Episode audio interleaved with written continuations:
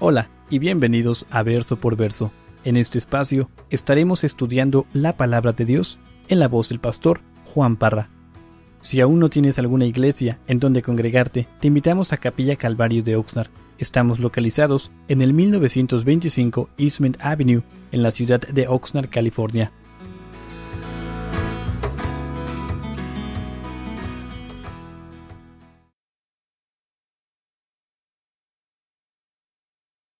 Abran sus Biblias a Esther, Antiguo Testamento. Esther está después de Nehemías.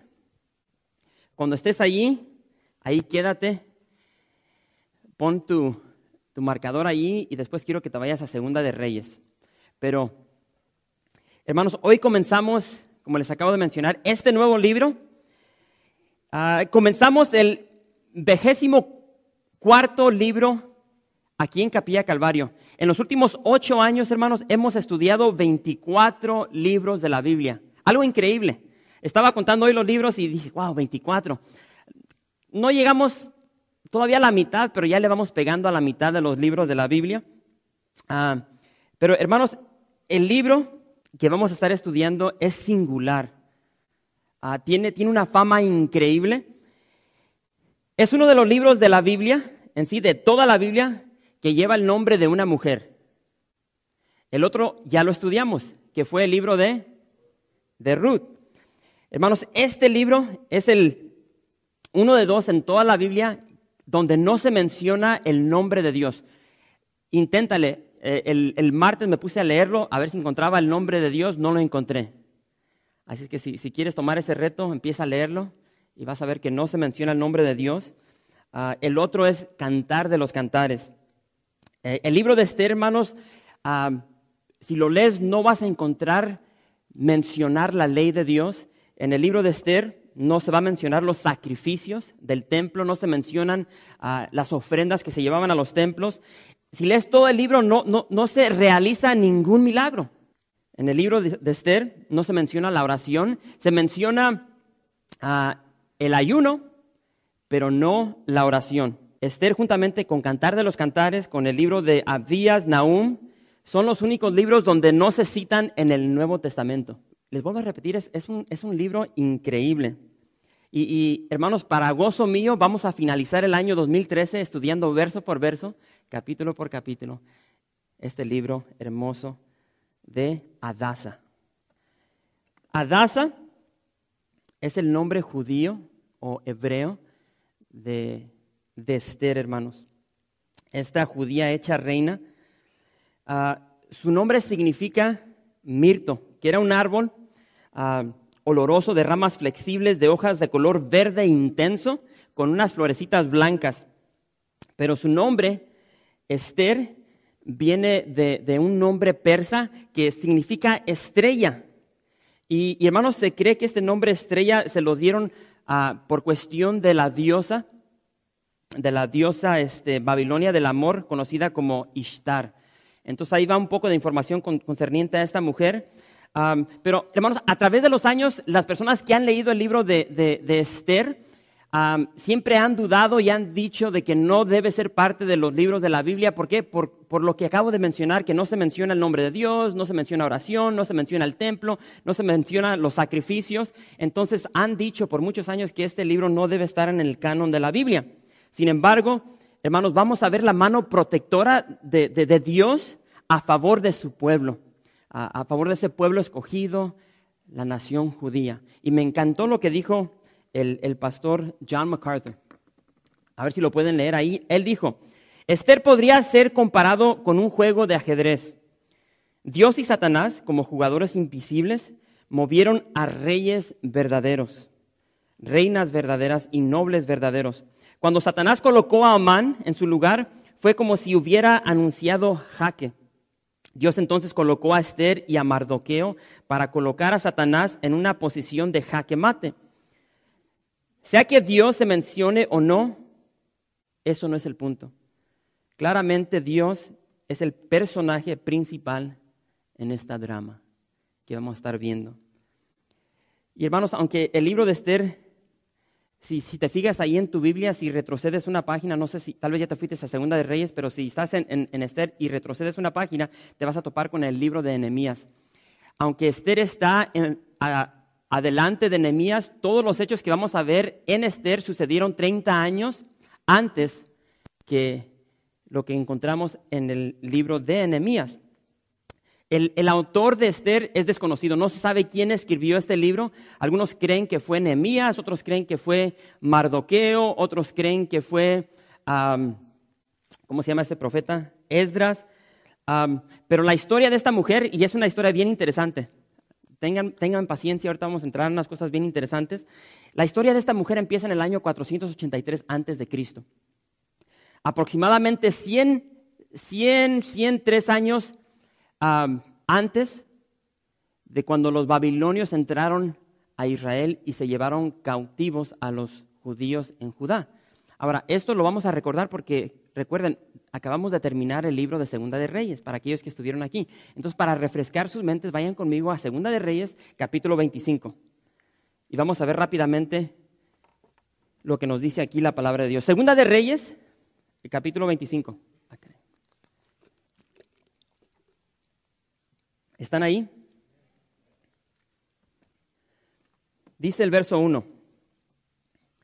Y se aconteció a los nueve años de su reinado, en el mes décimo, a los diez días del mes, que Nabucodonosor, rey de Babilonia, vino con todo su ejército contra Jerusalén y la sitió y levantó torres contra ella alrededor.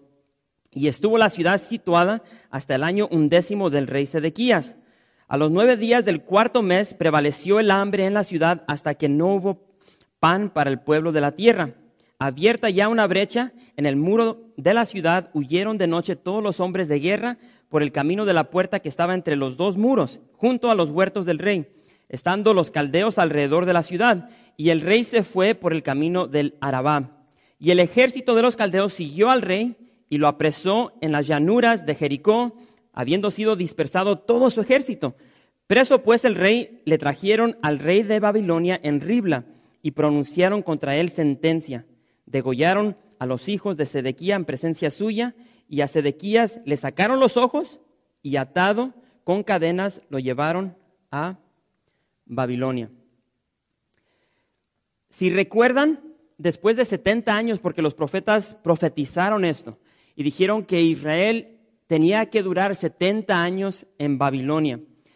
Y, y después de 70 años, Dios milagrosamente los iba a sacar de ese cautiverio en la tierra de los babilonios. Entonces, ah, hoy en la mañana me estaba compartiendo el hermano Rubén de que en un estudio de hogares, en un estudio de hogares están estudiando el libro de Daniel. Si tú lees el libro de Daniel ahí en el capítulo 5, ahí te vas a topar con el rey que, que, que, que estamos viendo o que vamos a ver en esta noche cuando estuvieron este, los judíos en Babilonia, durante el reinado de Belsasar, dice que llega este rey persa. Este rey es el rey Ciro. Dice que llega durante el reinado de Belsasar, ahí estaba Daniel, y dice que viene y destroza, destruye a los babilonios. Entonces, este rey Ciro es quien le da la libertad al pueblo de Israel para que regresen a su tierra para que reconstruyan la casa de Jehová, es decir, el templo. Y fíjense lo que dice, vayan conmigo a Esdras. Esdras capítulo 1 para ver esto. Retrocedan hacia atrás. Esdras capítulo 1, ¿están ahí? Solamente cuatro versos. Dice, en el primer año de Ciro, rey de Persia, para que se cumpliese la palabra de Jehová por boca de Jeremías, despertó Jehová el espíritu de Ciro, rey de Persia, el cual hizo pregonar de palabra y también por escrito por todo su reino, diciendo, así ha dicho Ciro, rey de Persia, Jehová el Dios de los cielos me ha dado a todos los reinos de la tierra y me ha mandado que le edifique casa en Jerusalén, que está en Judá. Quien haya entre vosotros de su pueblo, sea Dios con él y suba a Jerusalén que está en Judá y edifique la casa de Jehová, Dios de Israel. Él es el Dios, la cual está en Jerusalén. Y todo el que haya quedado en cualquier lugar donde more, ayúdenle los hombres de su lugar con plata, oro, bienes y ganados, además de ofrendas voluntarias para la casa de Dios, la cual está en Jerusalén. Entonces llega este rey Ciro y este, destruye a los babilonios, los, los pone en su lugar y después, cuatro reyes después, que es el rey que vamos a ver en, en Esther, sigue lo que Ciro empezó. Así es que muchos, lo triste de todo esto es lo que quiero que entendamos, hermanos, porque llega este rey y liberta a los judíos para que ellos regresen a reconstruir el templo, pero muchos de los judíos no regresaron a Jerusalén. Y esta es, esta es la, triste historia del pueblo de Dios, que no obedecemos lo que Dios ha establecido en su palabra. Ah, eh, muchos de los judíos no regresaron a Jerusalén ah, por cuestión de fatiga, no quisieron hacer esa jornada que se iba a tardar como cuatro meses, era una jornada peligrosa, difícil, ah, y les iba a costar mucho. Y decidieron no regresar a su tierra natal. Los registros persa indican que muchos judíos, estando en la cautividad, hermanos, se hicieron muy ricos, acumularon grandes riquezas. Entonces, para ellos, cuando ya se les da la libertad, prefieren quedarse donde están. ¿Por qué? Primeramente, no querían hacer este viaje, no querían dejar todas las posesiones, las tierras que habían adquirido en esta tierra lejana. Algo, algo bien triste. Prefirieron la riqueza y la seguridad que el sacrificio a la obra de Dios. Y hermanos, vemos de que su prioridad estaba toda al revés. Y, hermanos, es lo mismo para nosotros porque muchas veces nosotros nos podemos enfocar en las cosas materiales, en las cosas de este mundo y perdemos el enfoque. Y muchas veces las cosas materiales, las cosas, ah, la comodidad, la seguridad, nos desvía de seguir la perfecta voluntad de Dios. Y es lo que pasó con el pueblo de, de Israel. Mardoqueo y Esther era parte de este grupo de judíos que no regresaron a Jerusalén. Y, ahora yo no sé cuántos de ustedes han visto la película de Esther, tal vez eh, porque está hermosa, pero hermanos, no va de acuerdo a lo que vemos en la palabra de Dios. Yo no sé cuál es tu, tu mentalidad, no sé lo que tienes en tu mente concerniente al, al rey Asuero, porque yo eh, recuerdo haber leído este libro, pero ahora que hice el estudio, mi, mi mentalidad cambió totalmente de, la persona que yo pensé era este rey de Persia. Y ahorita vamos a ver un poco más sobre él.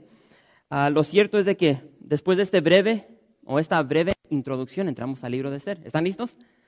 Dos versos. Esther capítulo 1, verso 1 y 2. Dice, aconteció en los días de Asuero, el Asuero que reinó desde la India hasta Etiopía, sobre 127 provincias que en aquellos días cuando fue afirmado el rey Asuero sobre el trono de su reino, el cual estaba en Susa, capital del reino. Hermanos, aquí vemos de que este drama va a iniciar, comienza con un hombre. Su nombre, Asuero. ¿Quién era Asuero? El nombre Asuero representa la transliteración hebrea del nombre, de un nombre persa que no voy a intentar pronunciar, pero ahí lo pueden ver, Kashayarsha. yo siempre lo había escuchado en inglés como Xerxes. No sé si has escuchado ese nombre, Xerxes. En español es el nombre Jerjes. Entonces su nombre, aquí lo vemos, se menciona como Asuero, pero su nombre, muchos dicen que Asuero puede ser un título, pero su nombre es Jerjes. Muchos lo mencionan como Jerjes el primero. este Jerjes era nieto de Ciro, el que vimos ahorita, el que entra durante el tiempo de Daniel, el que entra a Babilonia, el que destruye. ¿Recuerdan ahí en, creo que es en el capítulo 5 o el 4, donde el, dedo en la pared? Ese era el rey que estaba reinando. Bueno, este Asuero es nieto de ese rey Ciro. El verso 1 nos declara que Asuero reinó desde la India hasta dónde? Etiopía. Ahora, yo no sé, en, tu mente tal vez lees esto y dices, ah, pues no es, no es gran cosa. Hermanos, el territorio que se le dio a este hombre era increíble. Estamos hablando desde el día de hoy, desde Pakistán hasta Egipto. Ahora, nomás para que se den una idea, porque tal vez ahorita estás bien aburrido y dices, no, pues, ¿qué onda con este reinado? ¿Sí? Para que, para que empiecen a visualizar lo que, lo que este hombre tenía a su disposición, a su poder, a su autoridad. Aquí pueden ver todo este territorio anaranjado, era el territorio de los, de los medos. Entonces, cuando empieza Ciro, que es el que vemos en el libro de Daniel, él empieza su conquista y, empieza a invadir diferentes naciones. Y, hermanos, lo que, lo que empieza a adquirir es increíble. Todo lo que puede, bueno, no todo, casi todo lo que puedes ver ahí en el mapa lo conquista este rey Ciro. Y, hermanos, si te pones a estudiar la vida de este hombre, él cambia la dinámica concerniente a, cómo reyes, naciones iban en contra de otra nación y las dominaban, las, destruían. Si, si estudias la vida de los, de los babilonios. Cuando ellos empezaron a invadir otras naciones, los destruían, los ponían bajo su yugo y después les pedían a los que quedaban que se mocharan con una, buena lana. Les ponían un impuesto sobre ellos. Entonces a, los, que quedaban los ponían como esclavos y les bajaban la lana. Bueno, entra el rey Ciro y este cambia todo. Porque ahora empieza, porque lo primero que hace el rey persa, sube, sube hacia, sube hacia, ¿dónde quedó mi cosita? Hacia el norte. Aquí está Persia y sube hacia el norte contra los medos y los destruye. Entonces, imagínate, ya los domina y después le dice al rey, al rey de los medos, ¿tío qué? Ya, ya te bailé, ya, ya, ya, te, ya te dominé, pero lo que voy a hacer es que ahora tú y yo vamos a ser iguales. Yo no voy a dominar sobre ti, sino que tienes dos opciones, te controlo o somos iguales. Y pues, no, pues vamos a ser iguales, ¿no? ¿Quién quiere ser un esclavo? Entonces, lo que empieza a suceder es que ya se empiezan a unir estas naciones, se unen los medos con los persas y empiezan a recorrer todo este territorio. Y nomás para que se den una idea, este es un mapa moderno. Ellos, este rey, Asuero, controlaba desde la India, Pakistán, Afganistán, toda esta sección, Irán, aquí está este, uh, Irak, ah, aquí está Siria, Israel, ah, hasta Egipto, aquí esta parte de abajo. Y, o sea, es ambicioso.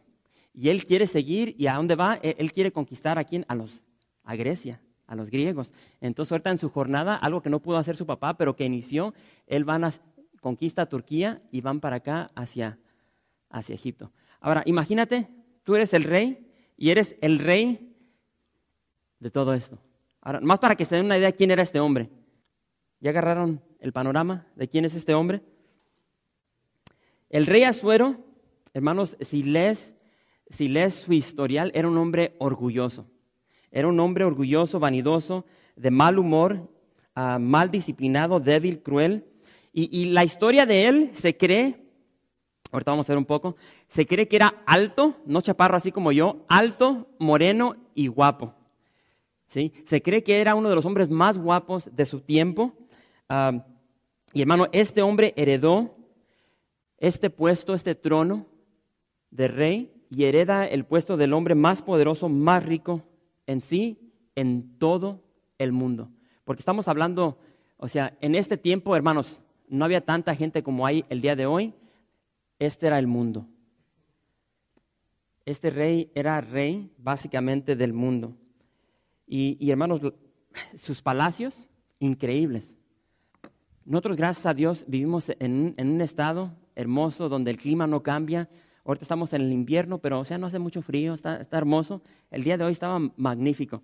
Pero cuando vives en esta región donde llega el invierno y empieza a nevar, el frío está tremendo, donde sales para afuera y los mocos se te congelan, y, ¿sí me entiendes? Entonces, este este rey, hermanos, tiene dos palacios increíbles. Uno ya lo vimos, que es donde se desarrolla la historia, que está en Susa, Shushan, Susa. Y hermanos, cuando llegaba el invierno ahí, pues tío, ¿qué? El rey ganaba hacia el sur, a Persépolis. Entonces, cuando llegaba el invierno en Persépolis, vámonos de vuelta para el norte, a Shushan o Susa, como vemos aquí. Entonces, hermanos, este tenía un lujo que tú y yo solamente nos podemos imaginar, podemos soñar. O sea, increíble lo que tenía a su disposición este hombre. Ah, un, comentarista dijo lo siguiente, dice, la ciudad ah, de Susa ah, era una de las maravillas del mundo antiguo. Dice, llena de edificios monumentales, jardines hermosos y palacios lujosos, cuyas enormes dimensiones están confirmadas a través de las excavaciones arqueológicas que se han hecho. Dice, la ciudad misma se encontraba a las orillas de un río. Al otro lado del río se alzaba la Acrópolis, con el palacio real y la ciudadela. Hermanos, este rey, cuando él estaba en su, en su palacio, cuando él estaba en su palacio, cuando él miraba a su pueblo, los miraba de arriba hacia abajo. Y cuando la gente lo quería ver, tenían que alzar su rostro y ver hacia arriba. Y hermanos, hay algo detrás de todo esto que, vamos a, desarrollar. ahorita vamos a hablar sobre esto. Cuando él toma el trono, se está levantando una rebeldía a través de los egipcios y a través de los babilonios, porque su padre había conquistado los babilonios. Entonces, lo primero que hace, pone a los egipcios en su lugar y después se va a Babilonia y los pone también a su lugar. Y lo que hace, ellos tenían una estatua de su dios Marduk y cada año el rey iba al, iniciar el año y ponía sus manos sobre las manos de este Dios y, así iniciaban el año. Entonces llega este, este Asuero, rey Asuero, este Jerjes, dice que se lleva, que se lleva esta estatua y pues todos los sacerdotes se le ponen al brinco, ¿qué onda? ¿Por qué te estás llevando nuestro Dios? Y los mata a los sacerdotes y dice que derrite a este Dios. Entonces eso fue una causa una motivación para que más adelante los babilonios una vez más se vuelvan a levantar y se van a ir en contra de él. Pero, hermanos, este rey Asuero no estaba satisfecho con el título que se le había dado porque su padre es, el, es, su padre es quien, quien conquista todo esto. Después él llega y nomás está poniendo ciertos lugares ah, bajo control, pero su padre, el rey Ciro, es el que hace todo este rollo de conquistar estas naciones. Y él no, él no, eh, Asuero no está satisfecho con el título de rey de Persia y Media. Él quiere algo más y es por eso que él se pone el título que les mencioné de eso. Se, pone ese título, hermanos, e, ese título significa, escuchen, rey de reyes, significa rey de las naciones, en sí, rey del mundo. Ese es el título que él se pone. Y, hermanos, ahora entiendan que este, este rey, o sea, lo tiene todo, pero para poder hacer ciertas cosas tienes que tener un ejército. Porque si no tienes ejército, te van a bailar. Se dice que él tenía un ejército y le calculan, nos dicen que, bueno, tenía un ejército de más de dos millones de soldados. Para ese tiempo es un ejército increíble. y esto, es lo interesante. Aparte de que tiene este ejército, él tiene, él tiene un, un mini ejército que eran sus guardaespaldas. Y estos guardaespaldas, el, el, historiador griego Heródoto les pone el nombre de diez mil. ¿Por qué? Porque era la cantidad de soldados que eran. Este rey tiene un ejército, un mini ejército que es su, sus, sus guardaespaldas de diez mil soldados élites.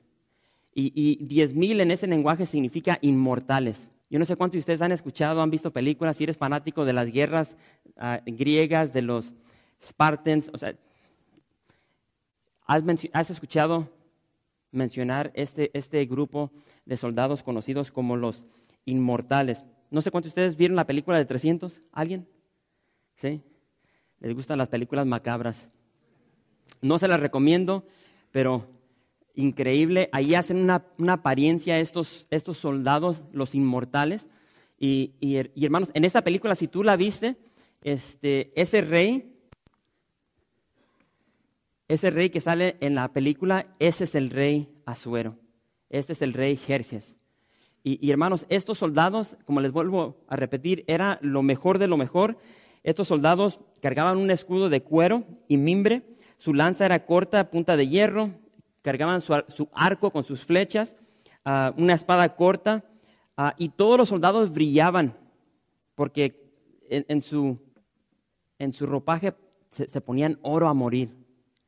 Este, y a donde quiera, a donde quiera que viajaba este rey, increíble, bien prepotente, bien orgulloso, él acompañaba a su, a, su ejército y se llevaba su trono, como lo pueden ver ahí.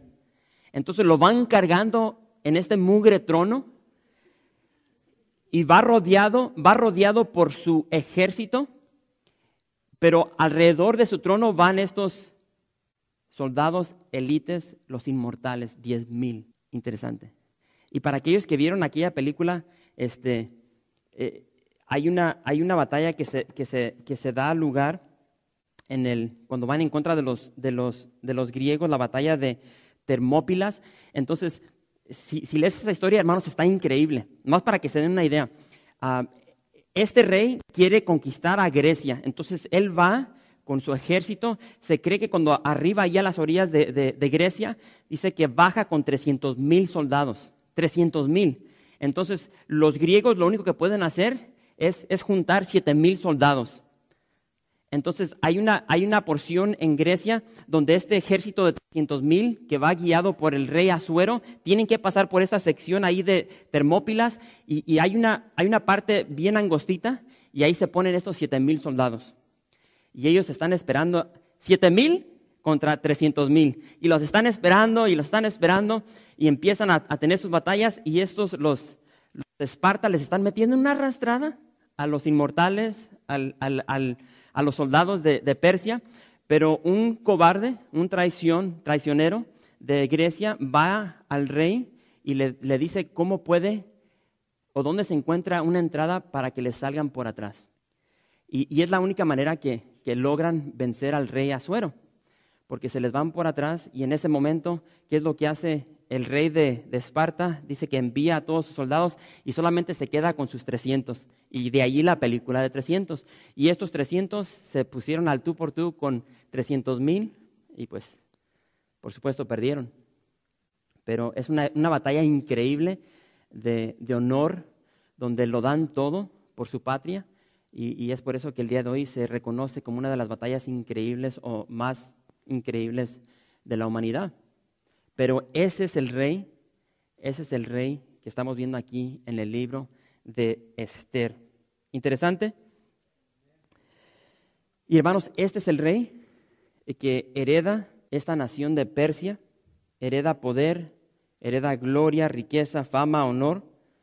Y vamos a ver un poco de esta gloria. Así es que Esther capítulo 1, verso 3 y 4 dice, dice, en el tercer año de su reinado, hizo banquete a todos sus príncipes y cortesanos, teniendo, teniendo, delante de él a los más poderosos de Persia y de Media, gobernadores y príncipes de provincias, para mostrar él las riquezas de la gloria de su reino, el brillo y la magnificencia de su poder, por muchos días, 180 días. Ahora, yo no sé cuántos de ustedes han tenido una pachanga y a veces tal vez te la avientas en la mañana y Empiezas por ahí como a las 10, 11, ya para las 6, 7 de la tarde, tal vez le alargas y te vas hasta la noche. Pero yo no sé cuántos de ustedes han tenido una, una fiesta, un banquete de 180 días. Un banquete de seis meses. Hermanos, los persas sabían aventar pachangas. Y, y, hermanos, lo cierto es de que se cree que, esta, que este banquete que estaba haciendo era para prepararse para esta gran batalla que él quería lanzar en contra de Grecia. Pero, o sea, aquí en el verso 4 vemos realmente el corazón de por qué estaba haciendo esto. Y dice, para mostrar él, el rey Azuero, las riquezas de la gloria de su reino, el brillo y la magnificencia de su poder. Y esto lo hizo por 180 días, seis meses, fiesta. Más imagínense lo que, lo que sucedió en esta fiesta verso 5 dice, y cumplidos estos días, o sea, los 180 días, hizo el rey, ¿qué? Otro banquete por siete días en el patio del huerto del palacio real a todo el pueblo que había en Susa, capital del reino, desde el mayor hasta el menor. El pabellón era de blanco, verde y azul, tendido sobre cuerdas de lino y púrpura de anillos de plata y columnas de mármol. Los reclinatorios de oro y de plata, sobre losado de porfido y de mármol y de alabastro y de jacinto. Y daban a beber en vasos de oro y vasos diferentes unos a otros y mucho vino real, de acuerdo con la generosidad del rey. Después de, de fiesta, después de un banquete de seis meses, se avienta otro de una semana. Y dice que este lo hace en el patio. Y hermanos, el patio dice que lo decora de una manera tan elegante. Y, aquí nos empieza a decir de que las cortinas eran de algodón blanco. Yo no sé cuántos de ustedes tienen cortinas de algodón blanco en su patio.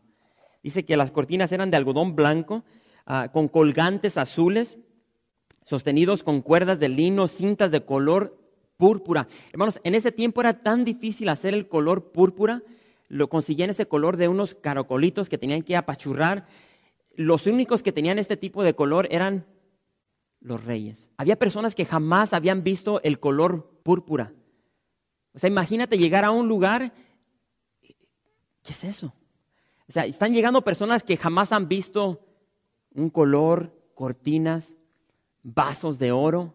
Dice que, que donde se sentaban, bueno, ahí dice que los anillos donde estaban todas estas cosas, las cortinas eran de plata, las columnas eran de mármol donde se, estaban colgando las cortinas, ah, los sofás, los reclinatorios eran de oro y de plata.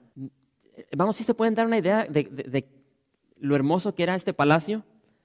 El piso de mármol, de porfido, que, era, un, que era, un, era una roca compacta, dura, de color rojizo.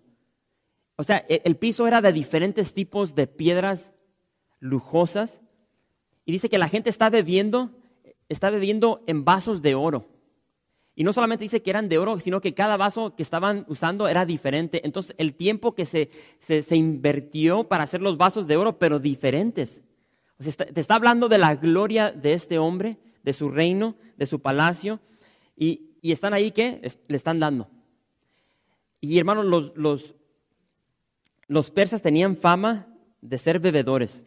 Encontré un, párrafo que escribió este historiador Heródoto y, y dice, dice que... Ah, que ellos disfrutaban mucho del vino.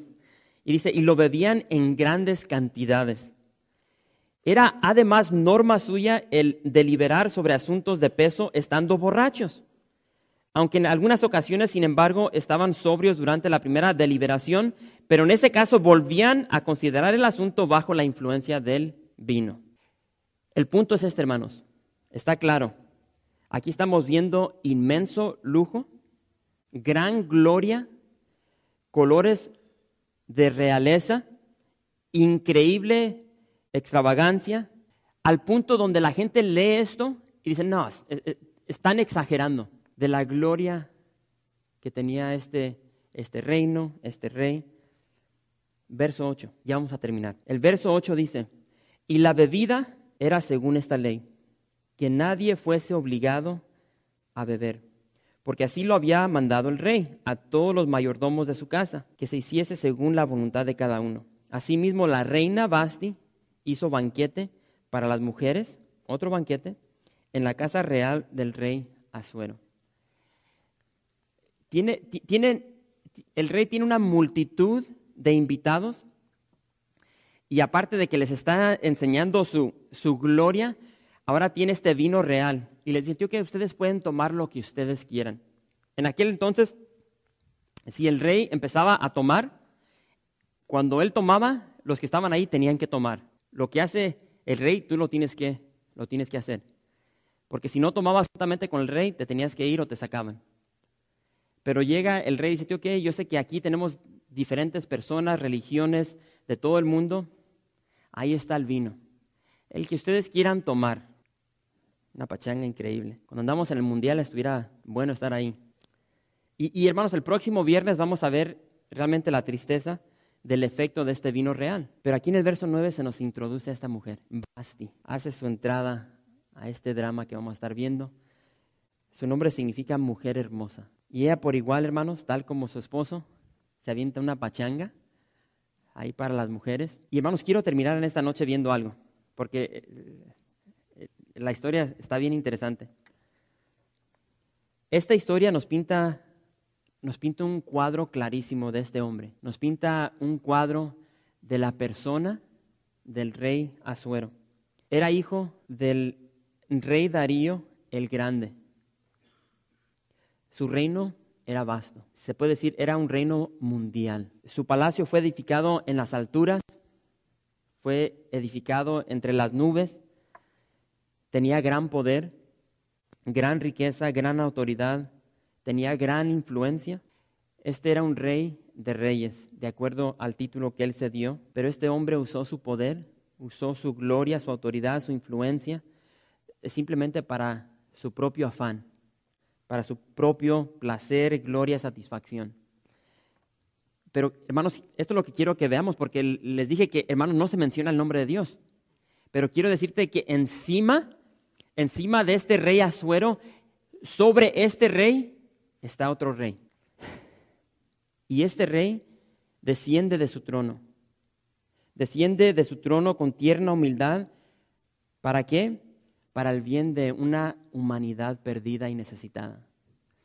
Toda su vida, hermanos, la vivió en sacrificio y en servicio a su prójimo.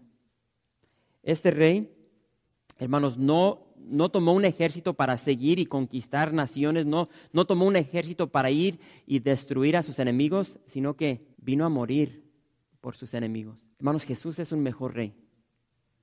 Jesús es un mejor rey que este rey Azuero. Y de acuerdo a la palabra de Dios, la palabra de Dios nos dice que Jesús es el rey de reyes y señor de señores. No es, no es un hijo de un rey, es el hijo de Dios.